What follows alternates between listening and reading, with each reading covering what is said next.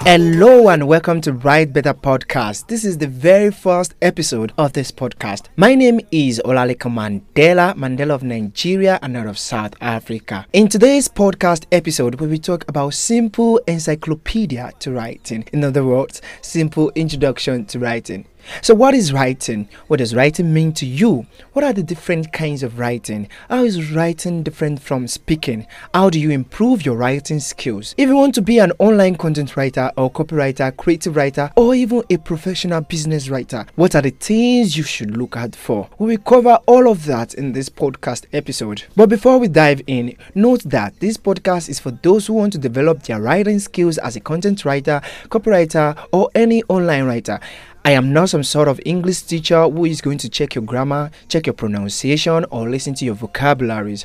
However, we might need sort of those in this podcast. This podcast is strictly for those who want to write better content, either for personal purpose or as a side hustle. Thanks. Also, this podcast is entirely free of charge, but a great review and five star rating will be highly appreciated. You can show your support by sharing this podcast flyer on your social media platforms with a link so that other people out there can learn. We also have Writers WhatsApp community where we share many tips inspiration to become better writer either for content writing copywriting etc kindly send me a message via the link in the description below to join. Please and please kindly share this podcast to others on whatsapp and other social media platforms. It really helps this podcast grow. Please thank you very much. So without further ado let's dive in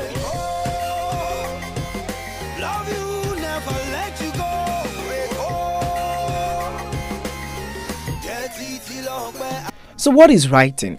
Writing is basically communication but using print. You can communicate speaking with your voice, like I'm doing. You can communicate by sending signals or signs. But the moment you write down something and send it over to somebody else, you have communicated via writing. However, we have different types of writing. We have content writing, copywriting, business writing, storytelling, poetry, bio. You know, we have so much. In fact, we even have online content, etc. But we will we will cover that in another episode in this podcast. So watch out. so what is writing? Writing is very broad and it might look quite overwhelming for someone who wants to start their writing journey. But don't worry, with this podcast, it won't be. So how is writing different from speaking? You have learned a lot of people who says they write better than they speak or they speak better than they write. Yes, that's true. When it comes to writing, some are giants, but when it comes to writing, they are babies. but it is not their fault. What we crave personally as a person is different from one another.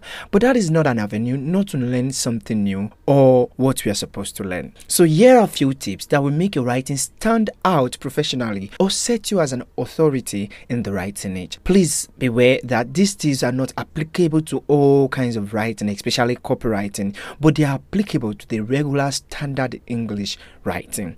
So let's move on. My first tip here is use of active voice over passive voice. In speaking, you can use passive voice to sound more smart to your audience if you're a public speaker or you're a motivational speaker, blah blah blah.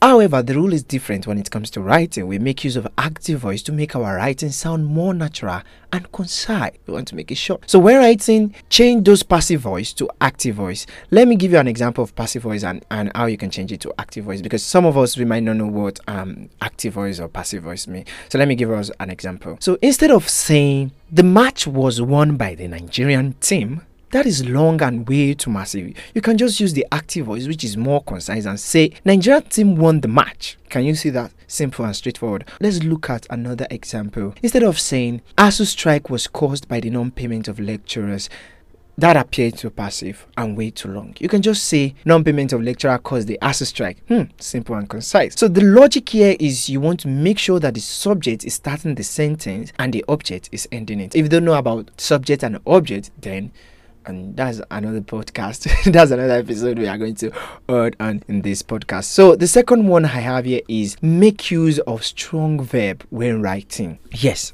we have strong verb and weak verb Weak verbs often make the real verb in sentence look like a noun when they're supposed to be the deciding verb. Let me show you a few examples of what I'm talking about. Here's an example of weak verb. He gave assistance to my friend. That is a weak verb. Gave assistance weakens the sentence when you can just say, He assisted my friend. Simple and concise. Assistance there, I mean, gave assistance there sounds like a noun. You know, gave gave now tend to be the deciding verb, which is supposed not to. Assist supposed to be the deciding um verb. Do you understand? So assistant there sound like a noun. And make the sound sentence sound weak and long. So we don't want to say he gave assistance to my friend. We just want to say he assisted my friend. We want to keep our writing short and straight to the point. Another one is okay she made an objection. That is way too long and you can see that in speaking but when it comes to writing it's too long. You can just say she objected. Simple remove the made and the an. Let's have an okay. So let's have an exercise here. Let's have an exercise on on what we've been talking about. Can you try to turn this weak verb to strong verb? Or she conducted an investigation. What would be the strong verb? How do you turn it to strong verb? Can you try? Yes. What is that? Okay, yes, you got it. She investigated. Simple and concise. So that is a second tip on how to make a clearer writing. The third one here is do not use contraction in writing. Yes, avoid contraction in writing. Example of contraction include don't, doesn't, can't, shouldn't, couldn't, wouldn't, isn't. They make your sentence weak. You do not want to keep this contraction short, but instead write them in full, like do not, does not, should not, would not, cannot, etc. So instead of saying she isn't back yet, you can just say she's not back yet. Getting? Good. And lastly, and not the least, avoid filler words in writing. What are filler words? Let me illustrate. Have you seen someone speaking? I mean, when they speak and they say something like, mm, um, like, um, you see, um, um, do you understand? Okay, let, let, let's take example. Let's say, okay, Olalekan Mandela, introduce yourself. Hello, everyone. My name is Olalekan Mandela and um student of University of Ilorin and I stay in Ilorin, Kwara State, Nigeria and I go to um you see all those uh, um they are filler words. They do this or we because I don't want to say we do this if we forget something or trying to connect the dots when speaking. But most times makes our speaking sound weak. Uh, just the way we have filler words in speaking, we also have filler words in writing too. What are filler words in writing? or example of them are really, a lot, so that, very. See this word, try to avoid them. Try to avoid these words when writing as they make your writing look less way to the point. Example, instead of saying there is a lot of issues students face during the strike, you can just say the student face many issues during the strike. What do we do? We try to eliminate the word lot of. Also, instead of saying the biology test is so hard or the biology test is very hard, you can just say the biology test is difficult.